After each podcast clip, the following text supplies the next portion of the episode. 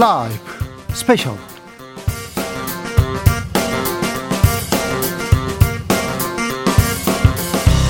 (2022년 6월 4일) 토요일입니다. 안녕하십니까, 주진우입니다. 토요일 이 시간은 일주일 동안 가장 중요했던 사건, 사고, 그리고 정치적 이슈 정리해드리는 그런 시간입니다. 시사 1타 강사 두 분 모셨습니다. 양철 변호사, 박지원 변호사, 어서 오십시오. 네, 안녕하세요. 네, 이 방송 영상으로도 만나보실 수 있습니다. 네, 그렇습니다. 지금 바로 유튜브에서 주진우 라이브 검색하시면 영상으로도 만나보실 수 있습니다. 선물도 준비했습니다. 네, 자, 이번 지방선거 결과에 대해서 한 말씀씩 부탁드리겠습니다. 네. 세 분 추첨해서 선물 드리겠습니다. 카카오톡 플러스 친구에서 주진우 라이브 검색하시고 친구 추가를 한 다음에 메시지를 보내주시면 됩니다. 주진우 라이브 스페셜 본격적으로 시작해봅니다. 제8회 지방선거가 마무리됐습니다. 마무리됐어요. 이제 시도지사 뭐 다 뽑고요. 네. 그런데 국민의힘에서 광역단체장 12석을 가져가고 더불어민주당은 5석, 그리고 정의당은 존재감을 보이지 못하는 그런 결과가 나왔습니다. 두 분은 이번 지방선거 결과 어떻게 보셨는지요? 뭐 다들 예상한 것과 비슷하게 나왔어요. 지난 시간에 저희가 얘기했던 네, 대로 거의 그렇게 나올 수밖에 없었던 것이 뭐 정말 반복하는 것 같아서 죄송스럽긴 하지만 다들 비슷하게 생각하시겠지만 결국 대통령 취임하고 나서 22일 만에 치러진 선거였지 않습니까? 지방선거의 의의를 이제 정부에 대한 심판이라는 얘기를 많이 하는데 심판거리가 없었던 상황이었죠. 그렇다고 해서 뭐 민주당이 여소야대 국면에서 뭔가 확 다르게 어떤 새로운 모습을 보이는 것도 없었고, 그러니까 유권자들 입장에서 봤을 때는 이 그냥 대통령 선거의 흐름이 그대로 가는 상황에서 뭐 나온 결과가 아닌가. 그리고 아까 덧붙이자면 정의당은 정말 정의당 이번에 안 보이더라는 말밖에 없어요. 근데 존재감이 이렇게 사라지다니, 이런 얘기도 합니다. 그런데 네. 출범한 정부 힘을 실어주자, 그게 민심이 그런 마음을 모아주긴 했으나 민주당은 미워, 민주당은 좀 문제가 있어, 이렇게 생각하는 사람들이 있었습니다. 그렇죠. 저도 지방선거 보면서 민주당이 조금 느껴야 될 게 있어야 될 것 같아요. 그렇죠. 광주 지역 투표율이 37% 정도밖에 안 됐습니다. 그렇죠. 그리고 이런 경우가 없었어요. 민주당 핵심 지지층인 40대. 네. 그리고 민주당 지지층인 호남에서, 그리고 서울에서도 민주당 지지 성향이 강한 사람들이 투표장에 나오지 않았어요. 그렇죠. 그게 아마 민주당의 어쩌면 참패의 원인이 됐지 않았을까, 그렇게 보이기도 하고요. 다만 뭐 경기도에서 어쩌면 극적으로 마지막에 경기도는 민주당 김동연 후보가 가져갔는데 그 부분 정도가 어쩌면 정말 국민들이 심판해 주는데 마지막에 씨앗 같은 거 정도 줬던 것 같은 생각이 듭니다. 그걸 좀 알아야 될 것 같아요. 네. 희망의 씨앗. 희망의 씨앗인데요. 제가 보면서 두 가지 생각이 다 드는 거예요. 얘기한 것처럼 민주당 지지자분들이 많이 안 나갔다. 그래서 심지어 뭐 X세대가 많이 이번에는 좌우를 했다, 이런 네. 얘기도 나오는데 생각보다 그런 것 치고는 또 박빙처럼 경합처럼 보이는 지역들도 꽤 있었거든요. 네. 그게 희망을 갖되 어떻게 보면 정신을 차리고 희망을 가져야지 이번에 아슬아슬하게 졌으니까 다음에 잘해볼 거야, 이런 식으로 가버리면 그건 정말 폭망이에요. 그렇죠. 젖잘살은 뭐 그럼 안 돼요. 네. 민주당은 민주당이 어떻게 생각할지 계속 얘기하는데 대역전극의 주인공 김은혜 후보를 막판까지, 그러니까 95% 6%까지 지다가 막판에 따라잡은 김동연 후보, 당선인의 소회에 들어봤습니다. 자, 네. 경기도가 네. 김동연을 선택한 이유는 뭘까요? 우선 첫째는 정말 일할 수 있는 일꾼. 네. 두 번째는 정직하고 깨끗하게 청렴하게 살았던 이력. 네. 세 번째는 어렵게 살면서 이 도민과 서민의 마음을 이해하면서 소통할 수 있는 공감 능력, 이거를 제가 늘 말씀드렸는데 그런 걸 좀 평가를 해주신 게 아닌가 싶습니다. 네. 자, 근데 정당인은 또 경력이 짧고요. 민주당에 이제 외부 인사로 들어와서 당내 기반도 그렇게 뭐 탄탄하다고 말할 수는 없는데 선거 치를 때 좀 쉽지 않으셨죠? 예. 경선 때는 거의 혈혈 단신이었고요. 네. 운 좋게 이제 경선을 일체 통과하고는 저와 경선했던 세 분 후보들께서 정말 열심히 한 팀이라 도와주셨고요. 예. 또 우리 경기도당이나 중앙당에서도 많이 힘이 돼주셨습니다. 그리고 저희 캠프에는 여러 후보들 팀들이 같이 이렇게 연합군으로 왔는데 오랜 시간 거치지 않아서 서로 간에 협력하고 좋아하는 분위기가 돼서 한 팀으로 일할 수 있었던 것이 제게 큰 도움이 돼서 네. 정말 많은 분들께 감사드리고 있습니다. 근데 선거 기간 중에 그 네거티브를 좀 효과적으로 하면 상대방을 네. 좀 공격적으로 좀 공격해야 되는데 그 후보를 네, 네. 잘 못하시더라고요. 저는 뭐 분명한 원칙이 있습니다, 앵커님. 저는 그 어떤 사실에 기반해서 그 후보자들을 얘기하는 거는 유권자들에 대한 검증의 의무를 이행하는 거라고 생각을 합니다. 네. 그런데 그렇지 않고 아무런 사실 없이 그냥 그 아니면 말고라든지 또는 이번 선거의 특징 중에 하나인데 자기에게 불리한 게 드러나면 다른 걸 프레임을 씌우려고 전혀 사실이 아닌 것 같아 씌우더라고요. 네. 저는 그런 네거티브 하지 않고 정책으로 하겠다는 생각을 가지고 일관했기 때문에 제가 직접 타 후보를 뭐 그런 가지 공격하는 건 공개는 없었거든요. 네. 모르겠습니다. 오히려 거꾸로 유권자들께서 그런 걸 좀 높게 평가하신 측면도 있지 않았을까요? 만약 그게 그렇다면 우리 정치 풍토가 그렇게 바뀌는 좋은 계기가 되지 않을까 이런 생각을 합니다. 네. 이번 선거에서는 근거는 네거티브에 사실은 제가 개탄을 했고 제가 정치를 하게 된 하는 이유가 정치 교체를 기치로 내세웠는데 네. 정말 그런 거 바꾸는 게 정치 교체돼서 또 그런 의지가 더 강해졌습니다. 정치 교체하라, 민심은 민주당부터 교체하라 이렇게 회초리를 든 것 같습니다. 네, 그렇습니다. 저는 그렇게 생각합니다. 지난 대선의 패배 원인이나 이번 지방선거에서 고전한 이유는 네. 민주당이 그 성찰하지 못했고 국민 눈높이에 맞게끔 개혁과 변화를 하지 못했기 때문이라고 생각을 합니다. 그래서 제가 유세 기간 중에도 그런 점에 대해서 우리 도민들께 사과드렸고 저부터 내려놓겠습니다. 저부터 개혁과 변화를 견인하는 사람이 되겠습니다 했고요. 이번에 이제 저를 뽑아주신 것도 도를 위한 일꾼이라는 것도 있지만 또 한편으로는 민주당에 대해서 네. 민주당을 질책하시면서도 건전한 야당으로 이 민주당에 기대하시는 분들이 많이 계시거든요. 네. 그런 분들이 민주당의 앞날을 보면서 그 종자 씨앗이라고 하죠. 네. 다음에 그 힘을 종자 씨앗 같은 개념 내지는 생각으로 제게 좀 표를 몰아주신 게 아닌가 해서 책임감을 느끼고 있고 네. 그래서 제가 민주당의 성찰과 변화 계획에서 제가 할 역할을 마다하지 않고 적극적으로 하겠다 이런 의사를 피력을 했습니다. 노영민, 이광재, 양승조 당의 대들보 같은 기둥들이 다 무너졌어요. 그런데 김동연만 하나 살려줬습니다. 그러면서 네. 민주당 개혁 변화를 요구하는 목소리도 큰 것 같습니다. 민주당은 어떻게 변화해야 합니까? 우선 선거 전까지는 저는 반성과 개혁과 변화의 의지를 강력하게 한 목소리를 냈었어야 된다고 생각을 하고요. 예.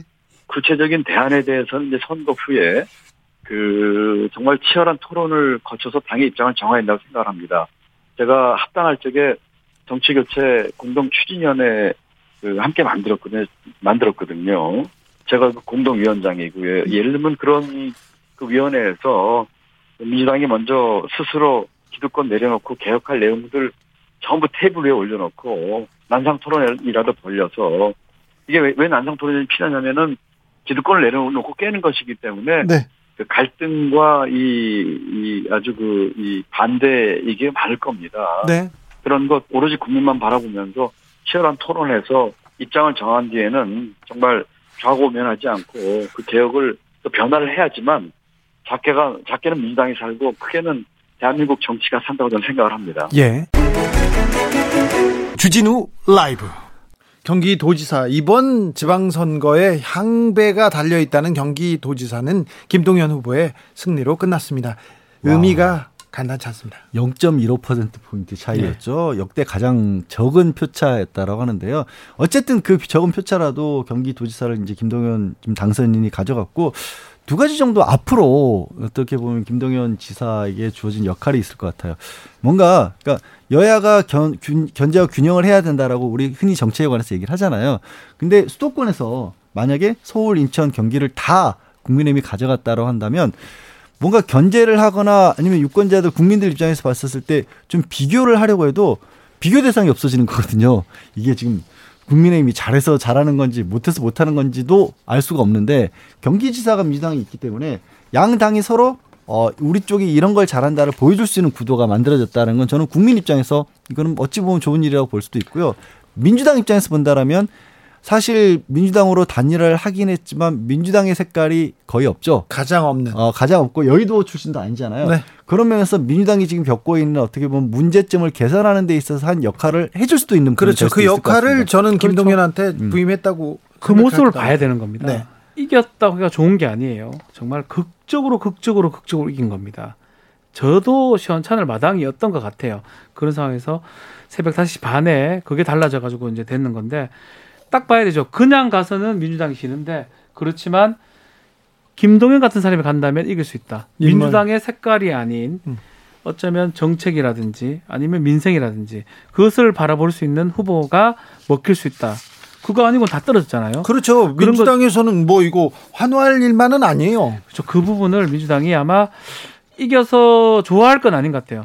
약간은 뼈저리게 느껴야 될 부분이 아닌가 생각이 듭니다. 아, 뭘 잘못했는지 그리고 국민들이 뭘 원하는지 그 부분에 대해서 정책과 비전으로 그리고 실력으로 승부해야지 강용석 후보한테 기대고 그러면 민주당이 희망 없어요. 아우, 옛날에 우리 갑자기 생각나는데 엊그제 축구도 있었는데 네. 요즘은 우리 한국 축구가 실력이 많이 올라가서 그런 일이 좀 드문데 예전에 축구 보면 아 우리가 올라가려면 어느 나라하고 지고 어느 나라가 네. 이거 막 이거 따질 수 왜 경우의 수를 막 따졌던 그게 중계방송의 가장 대표적인 멘트였던 기억이 납니다. 네. 그러지 않아야죠. 그렇죠. 실력을 쌓아야 됩니다. 평가전 한번 잘하면 뭐합니까? 예전에 펠레 선수가 한참 전성기 때 네. 한국에 온 적이 있었어요. 그때 뭐 전략이 뭐 있어요. 펠레를 꽁꽁 묶어라.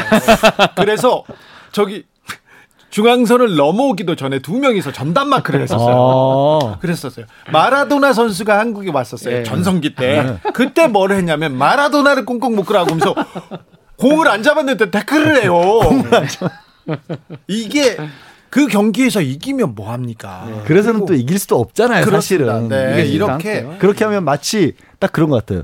그런 식의 어떻게 보면 민주당의 움직임을 보면 발목만 잡는다. 그렇죠. 아까 얘기했지만 공 안 잡은 태클건처럼 국정에 발목 잡는다는 얘기밖에 못 들어요. 지금 그런 얘기를 들었다 이렇게 볼 수도 있습니다. 민심이. 그러니까 지금 지방선거 결과를 해석 자체를 잘해야 되거든요. 그렇죠. 민주당 지금 또 아직까지 분란이 되고 있습니다. 지금 이걸로 잘 싸우고 네. 이걸로 잘 져야 돼요. 맞습니다. 그런데. 지금 보이는 모습. 그 정답을 알아야 되는데 혹시나 자기한테 이익이 되게 해석을 해서 주장을 하는 상황이 되지 않을까. 누구 때문에 졌어. 누구 때문에 이거 패배했어. 나가지 말라고 했지. 이 얘기만 나오지 않습니까? 그거에서 뭐 할 거예요. 그래서 저는 걱정되는 게 혹시라도 네. 지금 얘기한 것처럼 아직이 아니라 이제 시작인 것 같거든요. 다툼이라고 하는 게 필요하죠. 필요한 부분들 있고. 치열하게 싸워야죠. 근데 그 싸움 오래 가지 않고 내부에서 싸움 치열하게 빨리 마치고 외부의 국민들을 향해서는 뭔가 다른 모습을 보여줘야 살 길이 열리지 않을까 싶습니다. 민주당이 어떻게 이 패배하는 모습을 정치는 이길 때보다 질 때 잘 져야 맞습니다. 된다. 그리고 잘 일어서야 된다. 이런 얘기 하지 않습니까? 그런데 민주당이 어떤 모습을 보일지 주목됩니다. 이번 지방선거에서 또 드라마를 쓴 사람이 있습니다. 김진태 강원도지사 당선인인데요. 이 부분은 막말이다 해서 컷 탈락됐어요. 그래서 단식으로 그냥 누워 있었는데 단식으로 성공한 사람이 몇 없거든요. YS DJ 그다음에 김진태가 없고 당선됐습니다. 당선인의 소회 들어보고 오겠습니다. 자, 이광재, 민주당의 이광재. 역대 최강 적수라고도 볼 수 있었는데 강원도는 김진태를 선택했습니다. 김진태에게 거는 기대가 큰 것 같습니다.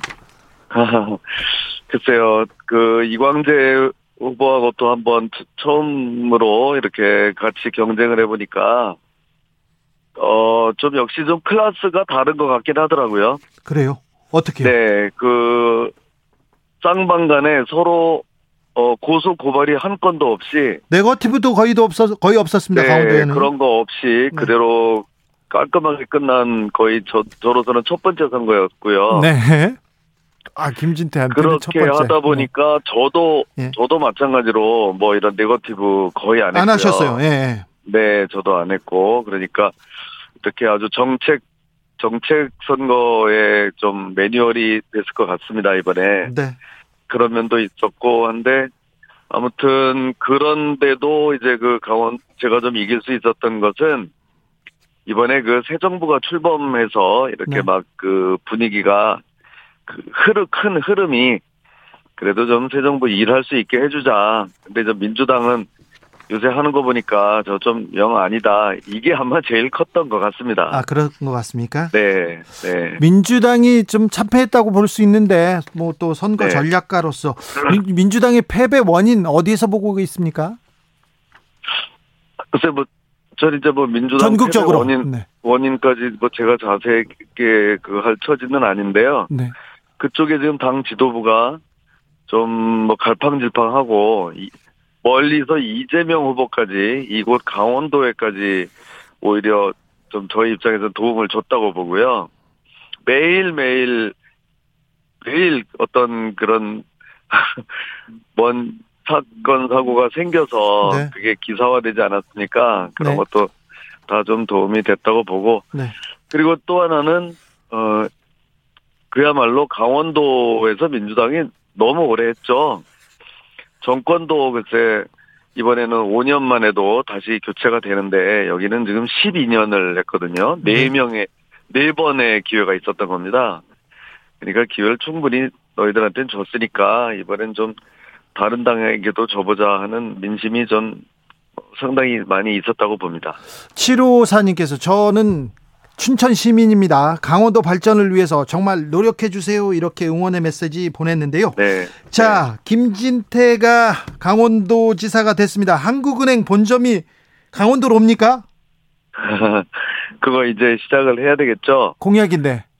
네, 그 아주 쉽지 않은 거고요. 네. 한국은행 본점은 춘천에 또 저는 이제 삼성전자 반도체 공장은 원주에. 네, 삼성전자 공장도 원주에 옵니까?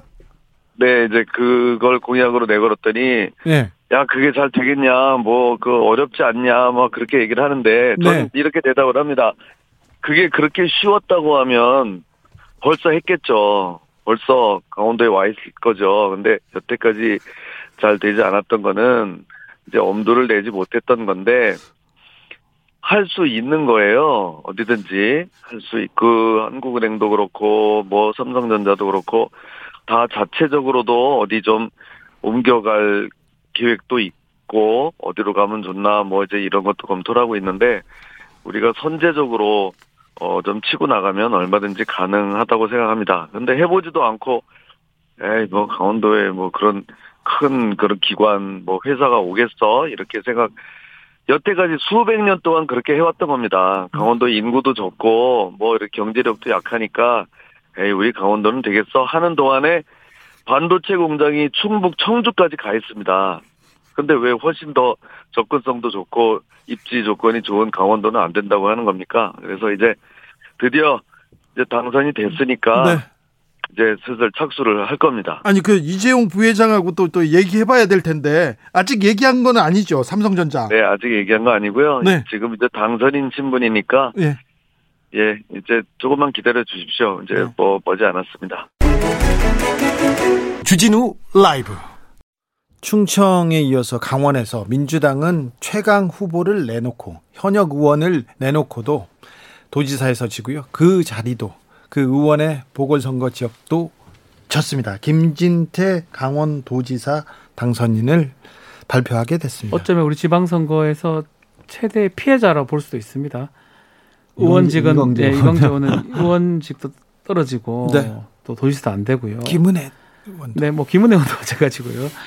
근데 김은혜 의원은 뭐 본인 지역구는 또 거기는 안철수 또 후보가 됐기 때문에 여권이잖아요. 그렇죠. 네. 어떤 자리를 주겠죠. 네, 볼 수 있는데 김진태 당선자 얘기를 좀 하지 않을 수가 없는데 사실 이미지가 좀 정치 그런 게 있는 것 같아요. 사실 이미지라고 보기보다는 지금껏 걸어온 정치 행보가 너무 거칠었어요. 근데 또 삭발하고 단식하고 그 후로는 완전 바뀌었고요. 저도 여러 번 얘기를 좀 해봤는데 겸손 모드로 완전 이 사람이 바뀌었어요. 그 사람인가 싶을 정도로 바뀌었어요. 예. 부드러운 남자 김진태 그런 얘기를 했었는데 정치인들은 사실 이미지 이 부분이 중요한데 글쎄 저는 좀 감히 좀 말씀드리고 싶은 게 김진태 이제 강원도지사 당선인이 앞으로는 그쪽으로 돌아갈 일은 저는 없을 거라고 봅니다. 뭐 거친 쪽으로요? 예. 저는 계속적으로 이제 이쪽으로 가지 않을까. 정치인들이 한편으로는 자기 이미지 만드는 게 득이 되기도 하고 마이너스 되기도 한데 김진태 의원은 그걸 몸소 느꼈을 겁니다. 이번에 네. 사실은 거의 그냥 지옥까지 가다 돌아온 거거든요. 컷오프 됐다가 다시 다 된 거거든요. 그래서 좀 바뀔 것 같다는 생각도 들고요. 그 이미지 정치라는 게 맞는지도 한번 생각해 봐야 되지 않을까 생각이 듭니다. 그게 만약에 정말로 그냥 꾸며내는 이미지였다라면 저는 안 먹혔을 것 같아요. 근데 지금도 국회의원 김진태를 기억하시는 분들은 사실 좋은 기억이 별로 없을 네. 거예요. 근데 주변에서 저는 이제 선거 전에 김진태 지금 후보자가 왜 이렇게 지지율이 많이 나오죠? 라고 물어보면 그때 모습이 좀 본인과 안 맞는 모습이었다는 얘기를 또 하는 분들도 계셨어요. 어떤 게 진실인지 저는 알 수가 없지만 만약에 어찌됐든지 간에 뭐 패배를 난 민주당 쪽에서는 이런 사례들을 좀 연구를 할 필요가 그렇죠. 있을 것 같아요. 제 말 그 말입니다. 국민의힘 전체적으로도 한 4년 전까지만 해도 굉장히 많이 뭐 지탄받던 이미지들도 있었는데 잘했어요. 그게 어떻게 가능한지를 민주당이 좀 연구해야 됩니다. 네. 뭐 이게 윤풍이다. 뭐 그냥 뭐 정권에 힘 실어주려고 그냥 끝났다 이렇게 생각할 것이 아니라 공부해야 됩니다. 맞습니다. 그리고 어쨌든 당선되셨으니까요. 그렇죠. 김진태 지금 당선인은요. 다른 건 몰라도 국회에서 했던 말 중에 본인이 생각하기에도 좀 죄송스러운 것들이 있을 수 있거든요. 네. 그건 좀 사과를 좀 제대로 다시 했으면 좋겠습니다. 그 사과를 하는 것이 본인한테 훨씬 도움이 된다는 걸 이번에 알았으리라고 생각됩니다. 그리고요. 삼성전자를 강원도에 유치하겠다. 그리고 한국은행을 강원도로 데려오겠다고 얘기했는데 말은 너무 허황된 거 아니냐 이렇게 했는데 자기는 유치할 수 있다고 하는데 지켜보자고요. 네. 지켜보고 네, 일 잘하는지 한번 챙겨보시자고요.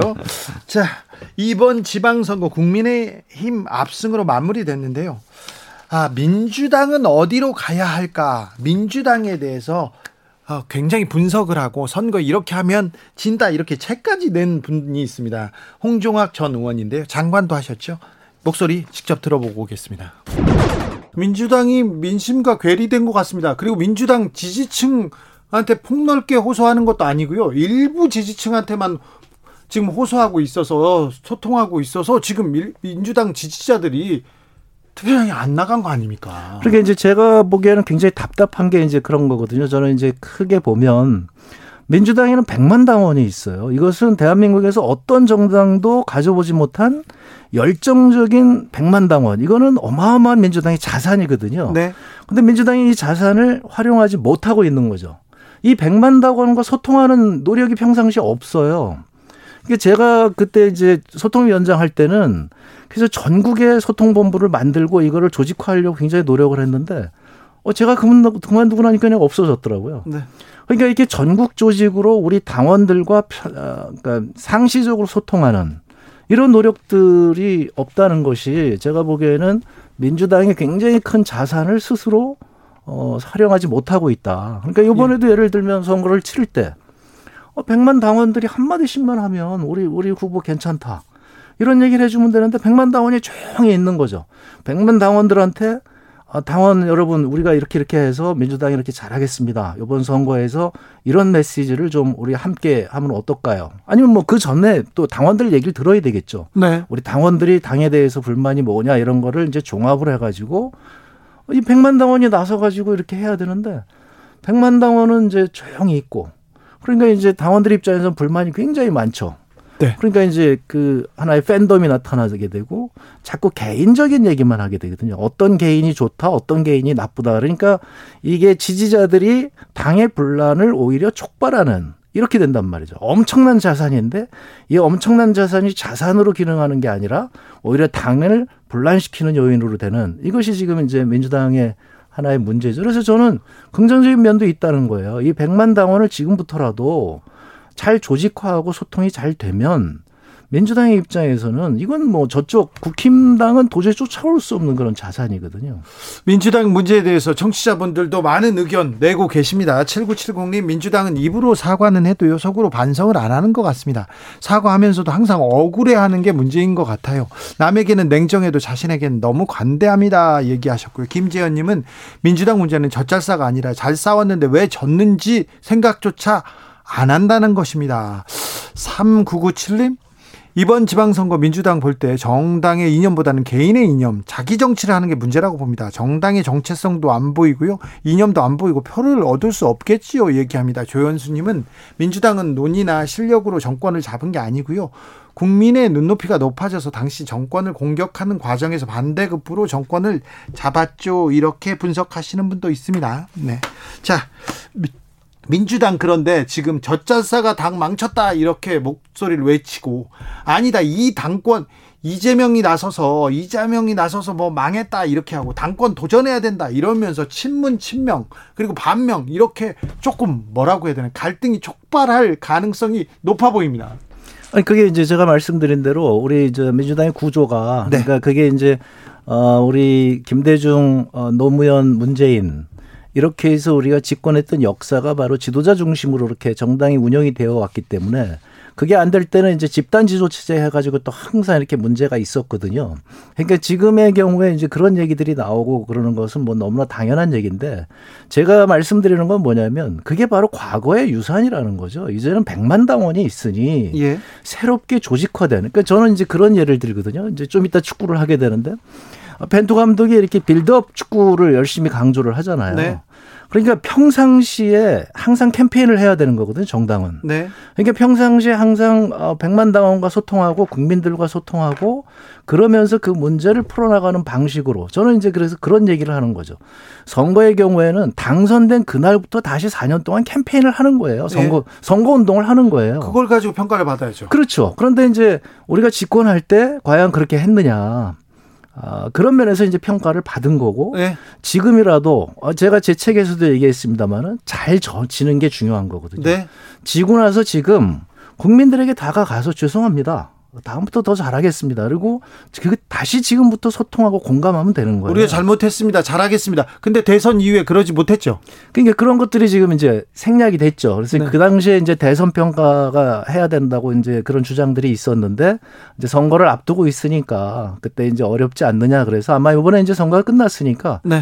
지금부터 이제 그런 작업은 될 거라고 생각합니다. 근데 저는 평상시에 볼 때 그런 작업들이, 그러니까 이제 예를 들면 문재인 그때 대통령 후보가 이제 대선 패배했을 때도 제가 대선 평가위원으로 갔었는데 그때도 제대로 안 되더라고요. 이렇게 좀 과학적으로 조직적으로 그리고 데이터를 가지고 왜 이기고 왜 졌는지 이런 걸 분석을 해야 되는데 이게 그게 안 되고 그냥 자기 주장으로 누가 책임이 있다, 누가 뭐 그다음에 네 책임이다, 내 책임이다.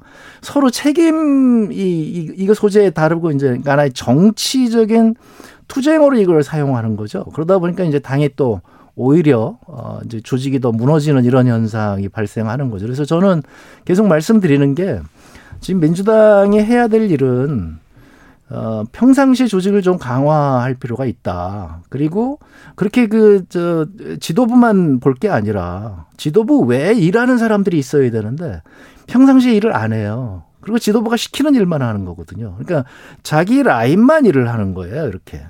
나머지 사람들은 다 구경하고 있고, 그럼 너가 지도부 할 때 잘하나 보자. 아, 네. 뭐 이런 게 지금 이제 앞으로도 또 반복이 될 것 같아서 이제 좀 네. 걱정이 되는 거죠. 3241님은 지금 누구 책임이다, 누가 문제다 하지 말고 지금이라도 좀 하나된 모습을 보여주세요. 이렇게 얘기하시는데요. 오늘 민주당 비대위 지도부 총사퇴했습니다. 그러면 앞으로 어떻게 됩니까? 그러니까 이제 또 이제 새롭게 비대위를 구성을 해야 되겠죠. 또 비대위요? 비대위 네. 가고 또 비대위. 이제 뭐 어차피 이제 새롭게 지도부를 전당대회가 있으니까 전당대회를 치르는 이제 뭐 관리형 비대위가 이제 만들어지겠죠.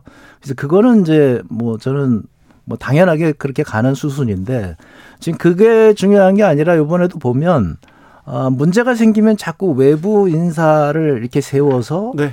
이렇게 포장을 바꾸려고 하는 그런 방식으로 지금 혁신을 한단 말이죠. 네. 그러니까 옛날에 보면 뭐 그런 식으로 이제 외부 제야 인사들, 종교 인사들 막 모셔다가 했었죠. 네. 그렇게 모시든지 아니면 이제 뭐 김상곤 위원장이라든가 이번엔 27살에 박지현 뭐 이런 거죠.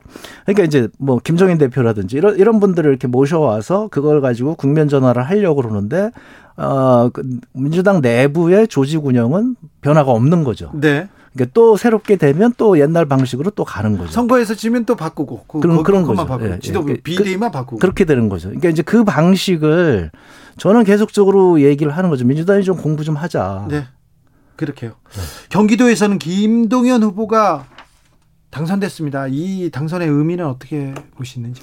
그러니까 이번에 제가 볼 때 이제 그 국민들께서 민주당에 대해서 아주 강력한 회초리를 매섭게 네. 때리셨지만 그래도 희망의 끈을 이렇게 하나 좀 남겨놓으신 것 같아요. 네. 그래서 이제 경기도도 중요하지만 저는 서울구청장 중에 재밌게 본 게 성동구거든요. 네. 정원호 구청장이 이제 아주 젊은 구청장이 아주 굉장히 잘하고 있는 걸 제가 알고 있는데 유일한 삼선 구청장이 됐습니다. 네, 근데 하여튼 성동구는 지금 굉장히 지금 이제 그러니까 국민의힘 세력이 굉장히 지금 강해졌단 말이에요. 네. 그래서 강남 3구에 버금갈 정도로 그렇게 뭐 아파트값이 문제가 된다고 한다면 부자 동네가 됐는데 그래도 정원호 구청장처럼 열심히 하는 사람은 구청에서 알아주더라. 그러니까 그게 이제 미국에서는 티켓 스플리트라고 얘기하는데 네. 그래서 시장은 오세훈을 찍고 구청장은 정원호를 찍고 네. 이런 고도의 이런 정치 행위를 하는 거죠. 네. 국민들이 이런 분들이 있었다는 것을 저는 보고요. 그래서 바로 경기도에서 김동연 후보가 됐다거나 혹은 이렇게 여기는 도저히 안 되는 데 대해서 일 열심히 한 사람은 시켜줬다거나 네. 이런 면에서 보면 국민들이 정말 그 아주 니들 열심히 하면 언제든지 다시 지지해 줄 수 있어.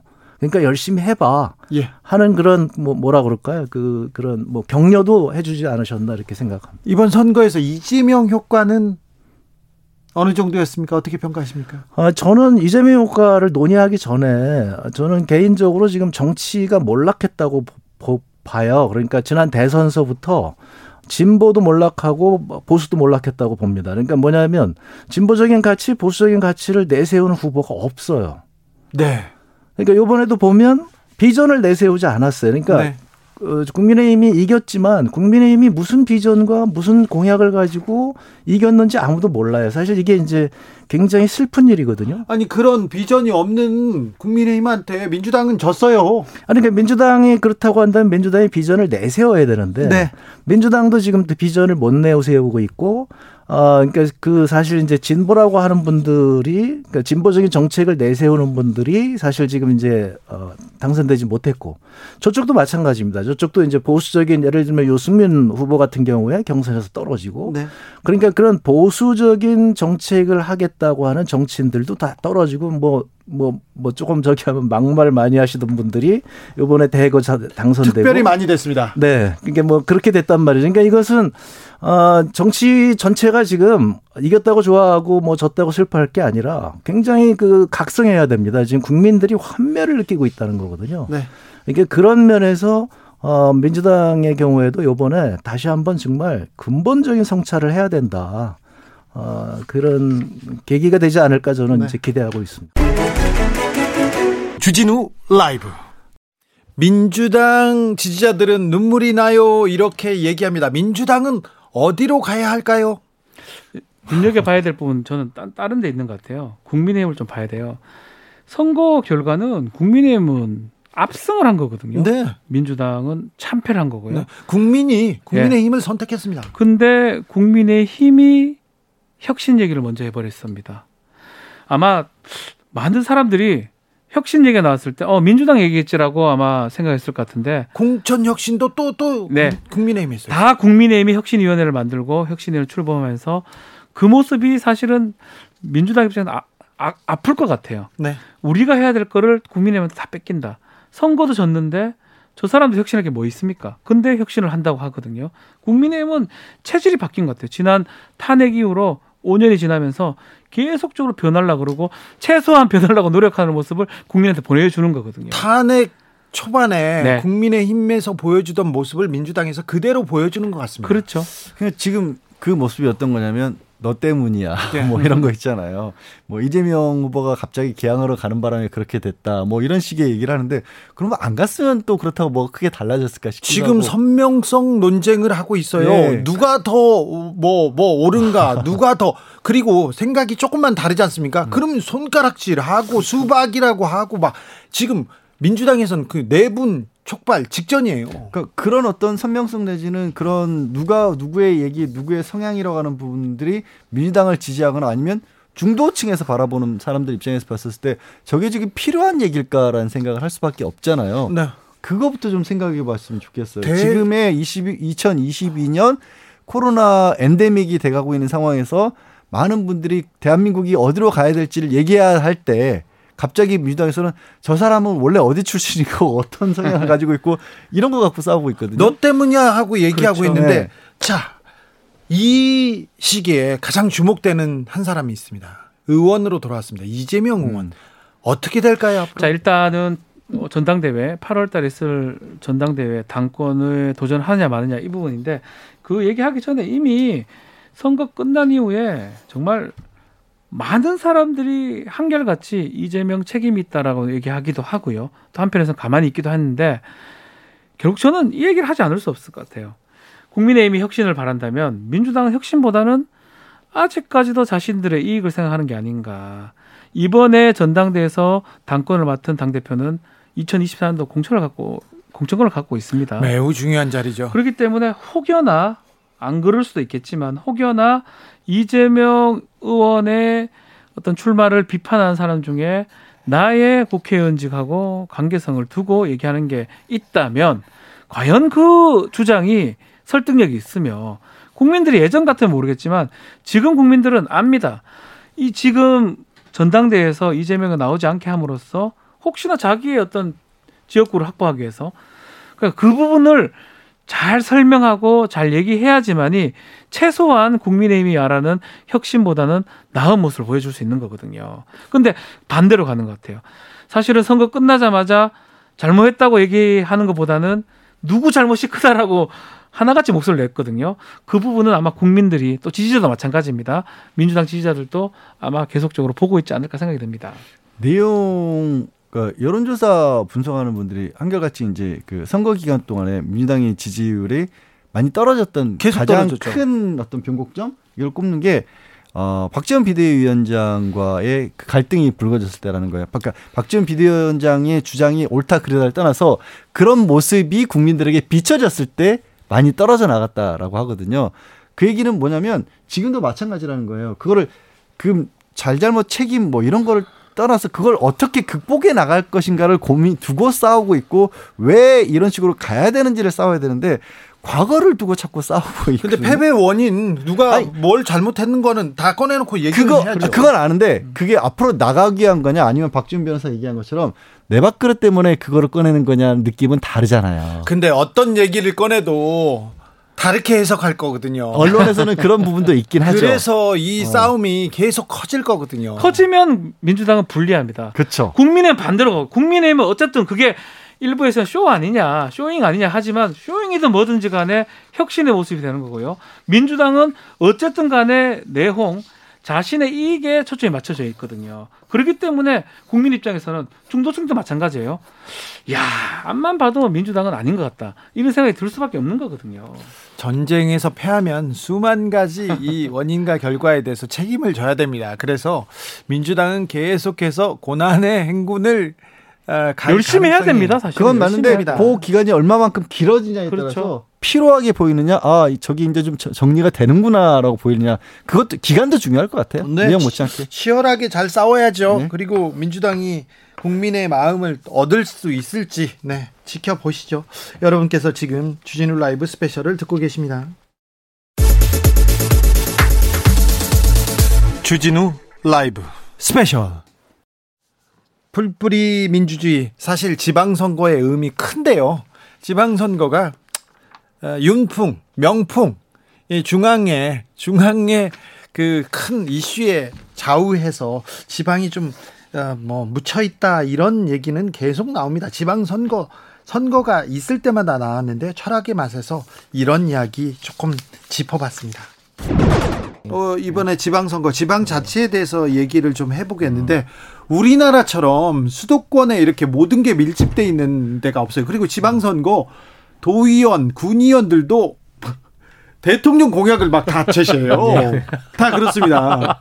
그리고 재밌는 게 그 외국 가서 이렇게 얘기하다 보면 어디에서 왔니? 그럼 서울 얘기하는데 근데 이상하지 왜 한국 사람들은 다 서울에서 오니? 그러니까 왜 다 서울에서 오니? 신기해 다 서울에 사니 이렇게. 2019년부로 인구 50%를 넘었죠. 서울 수도권이. 예. 그렇습니다. 아니 그래도 경기도 있고 그런데 네. 아무튼 중앙과 지방, 중앙 정부와 지방 자치 간의 이런 좀 약간 분화 이게 아직도 좀 미흡한 것 같습니다. 예, 뭐 그 실제로는 뭐 분화라고 할 것도 없고요. 사실은 뭐 지방 정치가 중앙 정치에 종속되어 있는 형태죠. 네. 예, 가장 기본적으로는 중앙 정치가 지방의 권력을 나눠줄 생각이 1도도 없고, 네. 예, 그리고 뭐 그런 것들이 다 재정적 종속. 이제 뭐 돈과 사람이 수도권에 몰리면서 이제 재정적 부분이나 이런 부분들을 또 이제 이쪽에서 다 가지고 있고. 그러면 중앙 정치 쪽에서 지방을 확실히 통제할 수 있는 어떤 돈줄을 쥐고 있기 때문에 네. 또 거기서도 독립이 안 되고 있는 게 지금 뭐 현실이고요. 네. 그리고 기본적으로는 제가 봤을 때 양대 거대 양당이 예. 뭐 권력을 지방과 분점할 생각이 없습니다. 제 생각에는 그렇죠. 예, 그래서 뭐 공천이나 이런 것들을 들여다봐도 마찬가지고요. 이번에 뭐 우리가 중대선거구 같은 걸 또 도입했었지만 그 중대선거구 도입한 거 그 내용을 들여다보면 이걸 도대체 왜 도입했을까라고 네. 생각이 드는. 그냥 이게 원래 중대선거구는 다당대를 만들려고 도입한 그렇죠. 건데 네. 중앙에서 예. 공천 안 해주면 이거 뭘 선거를 치를 수도 네. 없어요. 예, 그리고 또 선거한 그 내용 선거 제도가 원래 다당제를 위한 제도가 이게 중대 선거 제도인데 이게 결국은 양당제를 더 강화하는 방식으로 만들어진 중대 선거 네. 그렇죠. 선거구 네. 쪼개기라고 하는 네. 신공이 있죠. 네. 신공이 네. 있고 그걸 통해서 결국은 두 당이 다 가져가죠. 5442님께서 방송마다 지방자치 막 풀뿌리 민주주의 막 얘기하는데요. 선거 그런데 기초광역의원 당선자 소감은 하나도 소식도 없고요. 중앙당 차원에서 한 대만 분석만 합니다. 얼마 전에 아주 또 어떤 칼럼을 잘 읽었습니다. 이런 얘기가 나오더라고요.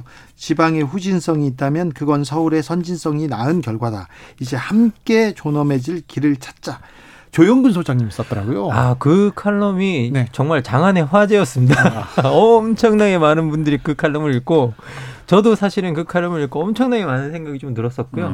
그리고 뭐 그게 단지 중앙과 지방 그런 것들을 그냥 표면적으로 쓴 게 아니라 그것들이 우리가 쓰는 언어와 말투와 이런 것들을 다 엮어서 쓰셔가지고 이게 그 설득될 수밖에 없는 어떤 그런 부분이 있었던 것 같습니다. 글은 그렇게 좋은데 예. 말만 하면 재미가 없어요. 말만 하면 철학적으로 이렇게 깊이가 있습니다. 네. 알겠습니다. 네. 반성하고 아니, 제가 그럼 자 소장님 여기에 대해서 부연 설명을. 네. 아, 저 사실 그 얘기는 뭐냐면 네. 모두 까기 하려고 한 거예요. 네. 그러니까 저희가 이제 수도권 중심주의, 서울 중심주의 많이 비판하는데. 그렇다고 해서 지방 현 상태가 좋은 건 아니거든요. 그럼요. 그렇죠. 사실 지방은 저도 이제 지방에 살고 있습니다만 소위 토호라고 하죠. 예, 폐쇄적이고 불평등하고 권위주의적이고 이런 게 되게 많습니다. 그래서 거꾸로 오히려 서울 수도권이 그런 점에서는 개방적이고 좀 더 나은 점이 있어요. 그래서 젊은이들이 거기 가는 거예요. 약한 사람들이 예. 일자리 때문만이 아니고 분위기 자체가. 답답한 그래서 사실은 이래서 이제 지방에서 수도권 중심주의, 서울 중심주의 비판하다 보면 역으로 공격을 당하는 거예요. 야, 너네가 그렇게 후진적이니까 당연한 거 아니야 이렇게 얘기를 하는데 사실은 그게 우리 사회의 그 자원이 워낙에 서울 중심으로 모이다 보니까 지방에는 결국 그런 걸 견제할 만한 힘들이 사라진 거기도 합니다. 네. 그래서 자치 살자 이런 말씀 드린 거죠. 지방자치는 풀뿌리 민주주의라고 하는데 철학적으로는 어떻게 봐야 됩니까? 지방자치가 좀 뿌리를 내리고 있어야 이렇게 다 같이 건강해지는 거 아닙니까? 이게 사실 정치 철학뿐만 아니라 뭐 정치에서 아주 중요한 원칙 중에 하나가 보조성의 원리라는 게 있습니다. 이게 뭐냐면 그냥 이게 보조성의 원리라고 뭐 보조 뭐 이렇게 이야기하는지 아는데 그게 아니라 어떤 문제가 있다고 정치적 문제가 있다면 그걸 풀 수 있는 가장 낮은 단위에서 풀어라 네. 라고 하는 게 원칙이 보조성의 원칙입니다. 그래서 사실 어떻게 보면 지역에 문제가 있다면 지역에서 푸는 게 제일 좋은 방법이라는 거죠. 그렇죠. 예, 그리고 그걸 못 풀면 그 다음 단위가 개입해 들어오고 네. 그리고 또 못 풀면 그 다음 단위가 개입해 들어오고 하는 걸 우리가 보조성의 원칙이라고 부르는데요. 그래서 이 보조성의 원칙이 우리한테 보여주는 건 뭐냐면 사실은 정치가 가장 자기 지역 밀착적이어야 된다는 거죠. 생각해보면. 그래서 우리가 어떻게 보면 모든 삶의 어떤 그 주변이 다 어떤 정치적 결정들이고 그러면 그런 것들이 우리가 주민자치니 온갖 뭐 그런 것들이 어떻게 보면 행해져야 되는데 실제로 뭐 주민자치법이나 뭐 지방자치법이나 이런 것들을 들여다보면 그게 주민들에게 자치 권력을 주지 않고 오히려 지방이 아, 그 뭐 중앙이 이제 검어지고 있는 형태로 다 만들어져 있고요. 그리고 사실 우리가 지방에서 어떤 지방 풀뿌리가 내리려고 한다면 사실 지방당 성립이 가능해야 되는데 우리의 정당법 자체가 이제 사실상의 지방당을 가능하게 허용해주지 않는 형식으로 만들어져 있습니다. 기본적으로 정당법 3조가 이제 정당의 어떤 지부 하나를 반드시 수도에 두도록 만들어 놓고 있는 그런 조건도 있고요. 그리고 5개 이상의 지부를 갖게 만들게 함으로써 이제 어떻게 보면 지방당 성립도 못하게 만들어놔서 사실 이렇게 풀뿌리 정치가 이루어지는 그 환경 자체를 엄청나게 제약하고 있는 게 현실이죠. 예. 네. 저는 이 부분에 대해서는 이제 꼭 한 말씀 드리고 싶은 게 있는데 이어서 예, 사실은 자기 일을 자기가 처리하는 게 제일 잘하는 거잖아요. 그렇죠. 예. 예. 요거와 관련해서 사실은 우리가 그런 말씀들 많이 하십니다. 아니 시의원 뭐 하는지 우리 전혀 모르겠다. 걔 뭐 하냐. 구의원 뭐 하는 거야. 이렇게 말씀들 많이 하시는데 그 당연히 그럴 수밖에 없어요. 왜냐하면 우리가 국회의원이 지금 300명이잖아요. 그러면 인구 5천만 명입니다. 그러면 이 사람들이 1인당 한 16만 명 정도 대표한다고 볼 수 있는 거거든요. 지방자치 기초의회면 그보다 훨씬 낮아야 될 거 아닙니까? 그런데 우리가 기초자치단체 인구가 평균에서 25만 명 정도 돼요. 세계에서 가장 큰 기초자치단체. OECD 평균이 제가 지금 좀 통계가 몇 년 전 통계라 그렇긴 한데 6만 명에서 7만 명 사이거든요. 네. 그만큼 높게 된 게 두 나라 때문인데 하나가 우리나라. 그다음에 영국이 지방자치제도 개혁을 하면서 사실 12만 명 정도로 높아졌어요. 대체로 2, 3만 명 정도입니다. 프랑스 같은 데는 꼬민이 2천 명 이하거든요. 네. 그러니까 이게 뭐냐면 한 2만 명 정도, 3만 명 정도면 저희가 한 달이 건너면 대충 알아요. 이게 무슨 동네 일인지 알고 뽑은 동장이 누군지 압니다. 이 사람들이 뭐 하는지 알고 있고 훨씬 더 무슨 일인지도 알고. 근데 제가 사는 동네만 해도 기초자치단체인데 50만 명이란 말이에요.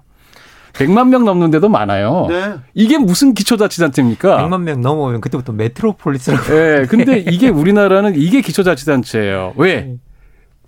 돈 많이 든다고. 원래 우리나라도 읍면동이었습니다. 기초자치단체가. 네. 그랬다가 박정희 군사 쿠데타로 없앤 다음에 90년대 다시 하면서 시군구로 기초자치단체를 엄청 올린 겁니다. 이런 나라가 없어요. 이게 저는 반드시 개혁해야 되는 과제고 돈 많이 든다고 생각하면 안 되고 이렇게 해야 실제로 우리가 진짜 지방자치가 된다. 이 말씀 꼭 드리고 싶습니다. 주진우 라이브.